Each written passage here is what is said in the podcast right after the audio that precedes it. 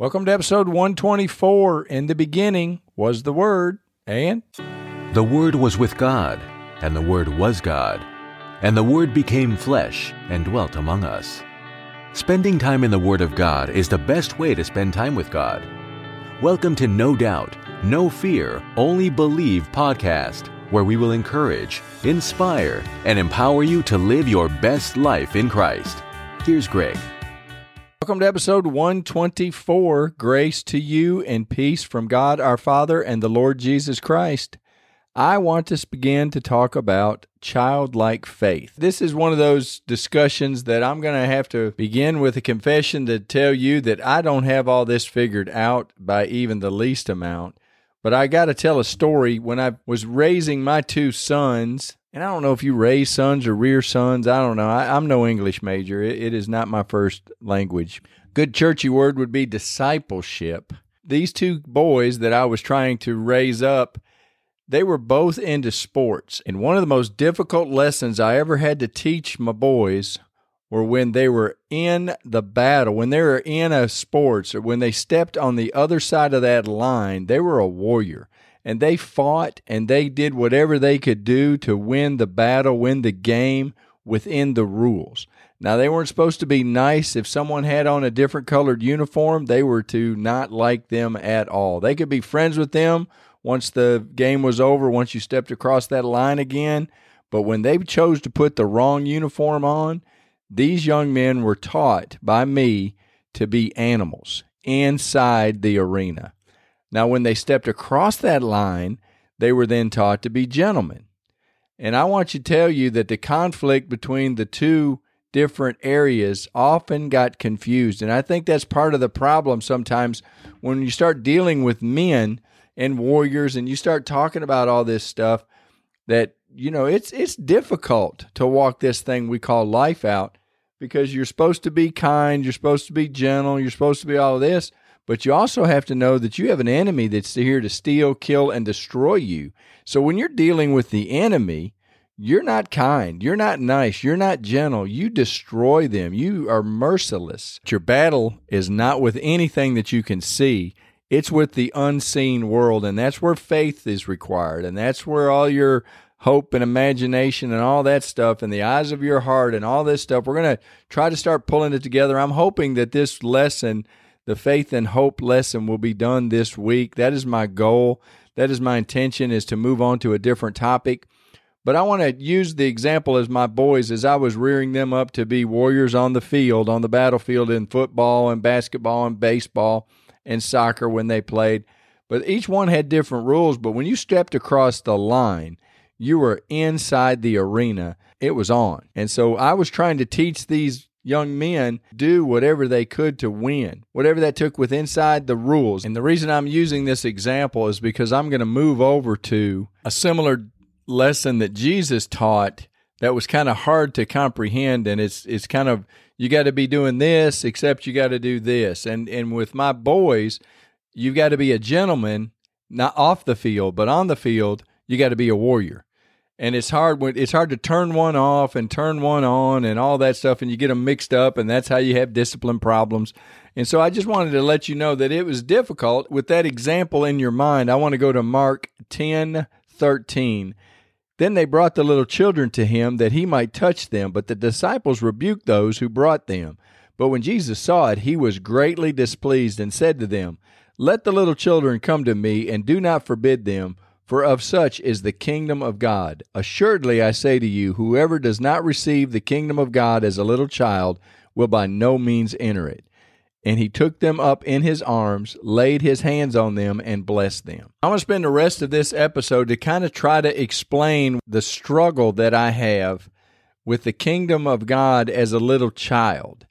And this is the word of God. So this is the truth. So when you and I come in the and again, I want to remind you go all the way back to the kingdom of God episode where I describe or explain the kingdom of God as a seed. The way I read the kingdom of God and in this instant is God's way of doing things.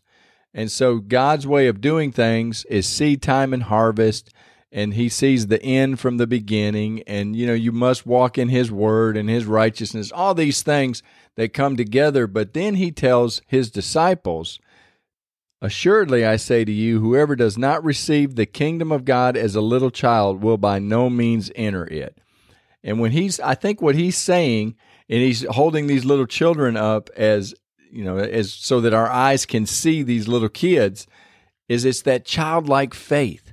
If you don't go into the kingdom of God and if you don't start taking all these things that I'm telling you, and I guess as you're thinking about this and as you're walking through your life, as you're mowing the grass or as you're working out or as you're doing driving down the road and you're listening to this, I want you to think about just not having to have it all figured out. We don't have to know exactly what grace is, the exact thing that grace stands for. We don't know have to know exactly what to the minute detail what faith is. Is it a bridge? Is it this? Is it what Greg says? Is it not anything about that? We need to have a little bit of a picture of it, but instead of having to understand it all, just the childlike faith. If you've ever seen a little child, you can tell them anything. I heard a joke one time. This man had had a bad day at work he had just taken a beating. You know, everyone was making him feel like an idiot. And he's standing out there. He's standing at the this picket wooden fence, and he's got his little boy sitting next to him.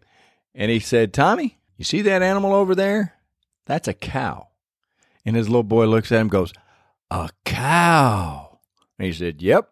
And you see that animal over there with the long tail? That, Tommy, is a horse. A horse. Then the little boy looked up to his dad and said, Daddy, you are the smartest man in the world.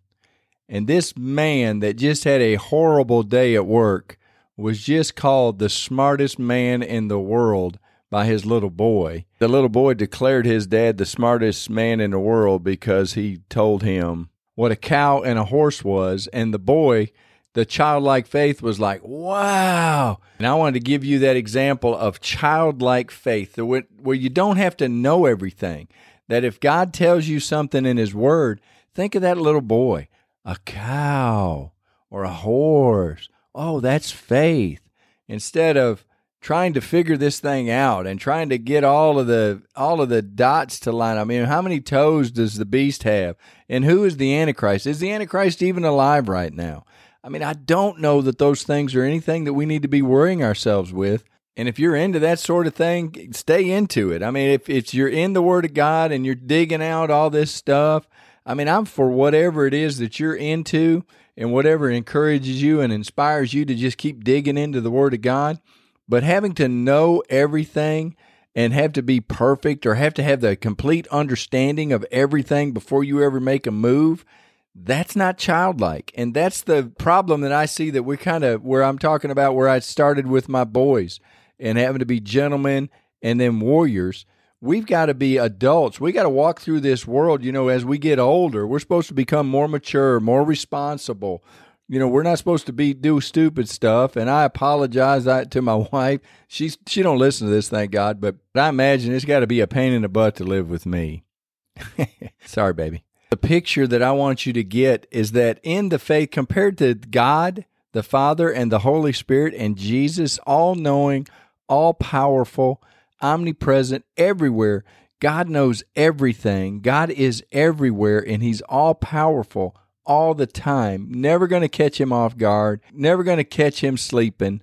All of these things God is always there. Here's my struggle as I walk this faith journey or this Christian walk out is that I know I'm supposed to ask God for everything and I know I'm supposed to ask him about even and I just sometimes to be honest, I feel like I'm bugging him and saying, "God, what about this? God, what about that? What God, what about this?" And I don't think that as I read this childlike faith, if you've ever had a little child that doesn't know all the answers, doesn't know that that's a cow, doesn't know that that's a horse. And let's look at Matthew 18 2. Then Jesus called a little child to him and set him in the midst of them and said, Assuredly, I say to you, unless you are converted and become as little children, you will by no means enter the kingdom of heaven.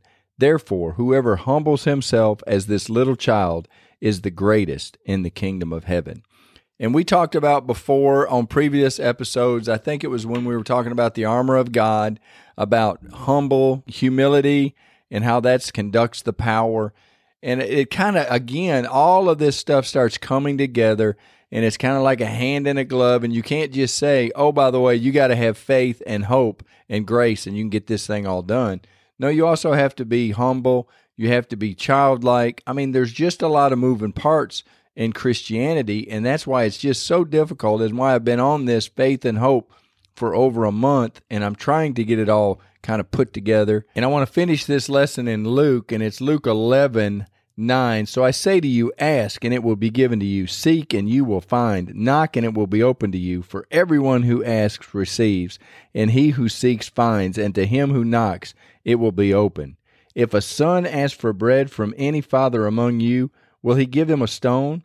Or if he asks for a fish, will he give him a serpent instead?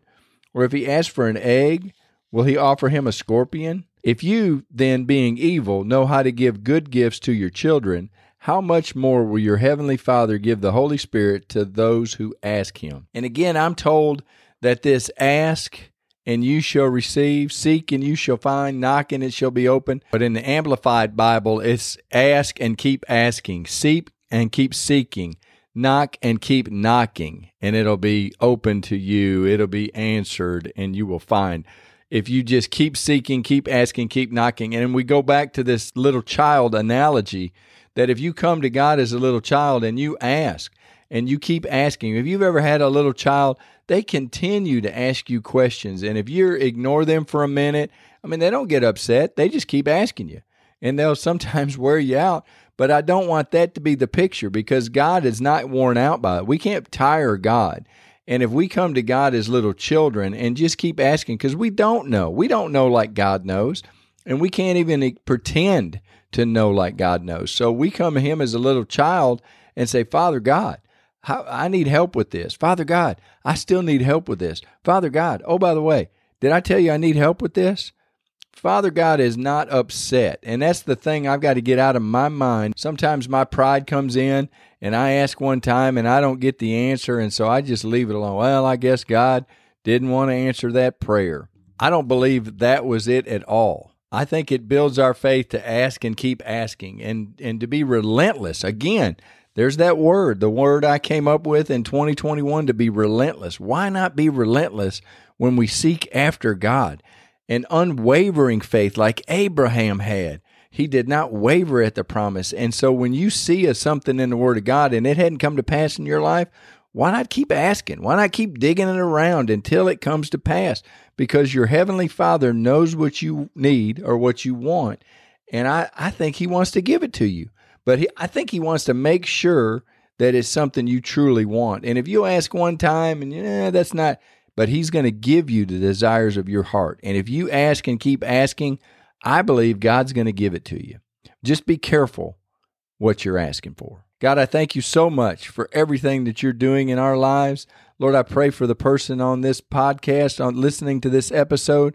I pray that you would just put in them the childlike faith and the child and to help them to know that you are so pleased with them and they are your favorite. God, this person listening to this episode is your favorite son or daughter. And Lord, we don't understand it. We know you have a lot of favorites, but God, we thank you that we are one of your favorites. God, we thank you. We love you. We ask it all in Jesus' name. Amen. Well, thank you for being a part of this, and I look forward to visiting with you on the next episode. Thanks for listening to the No Doubt, No Fear, Only Believe podcast at www.nodoubtonlybelieve.com.